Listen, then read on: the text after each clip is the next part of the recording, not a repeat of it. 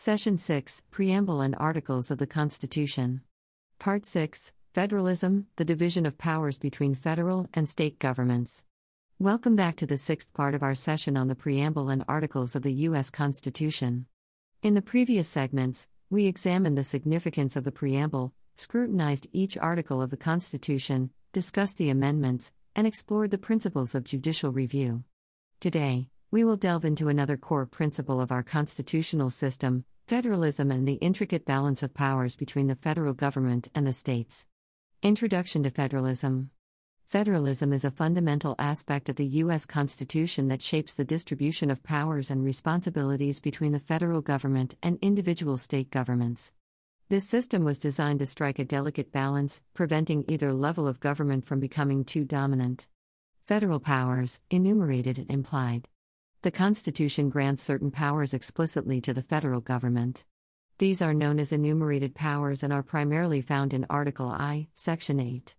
Some key federal powers include regulating commerce among the states and with foreign nations, levying and collecting taxes, coining money and establishing a national currency, providing for the common defense and general welfare, declaring war and maintaining the armed forces. These enumerated powers are the foundation of federal authority. In addition to these explicit powers, the federal government also possesses implied powers necessary to carry out its functions. These were affirmed in the landmark case of McCulloch v. Maryland. State powers, reserved and concurrent. The 10th Amendment to the Constitution reserves powers not delegated to the federal government to the states or the people. These reserved powers encompass a wide range of functions, including regulating interstate commerce, conducting elections, establishing and maintaining schools, enforcing criminal laws, managing public health and safety.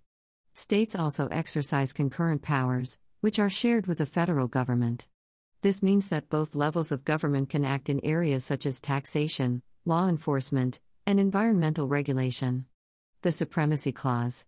The Supremacy Clause, found in Article I, Section 2 of the Constitution, establishes that the federal Constitution, federal laws, and treaties are the supreme law of the land.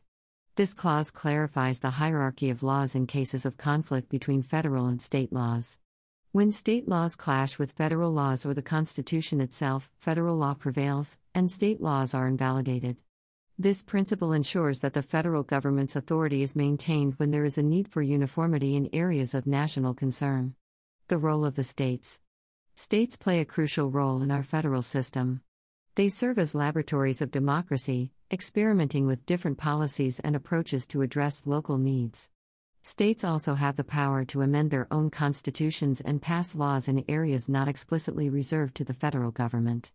States are responsible for a wide range of policy areas, including education, healthcare, transportation, criminal justice, and environmental regulation. The diversity of state laws and regulations reflects the unique priorities and values of each state's citizens. Federalism as a check on government power. Federalism serves as a check on government power, preventing any single entity from accumulating too much authority. It promotes competition and innovation in governance, as states can pursue their own policies to address specific challenges. The dual sovereignty of federalism also safeguards individual rights. If one level of government infringes on rights, individuals may find protection at the other level. This balance of power ensures that government remains responsive to the needs and preferences of its citizens. Conclusion. That concludes our exploration of federalism and the division of powers between the federal government and the states. This foundational principle of our constitutional system continues to shape the dynamic relationship between the federal and state governments, ensuring a multifaceted approach to governance that reflects the diversity and complexity of our nation. As we continue our course, we will examine specific cases and issues related to federalism, shedding light on the ongoing debates and challenges surrounding this fundamental aspect of our constitutional framework.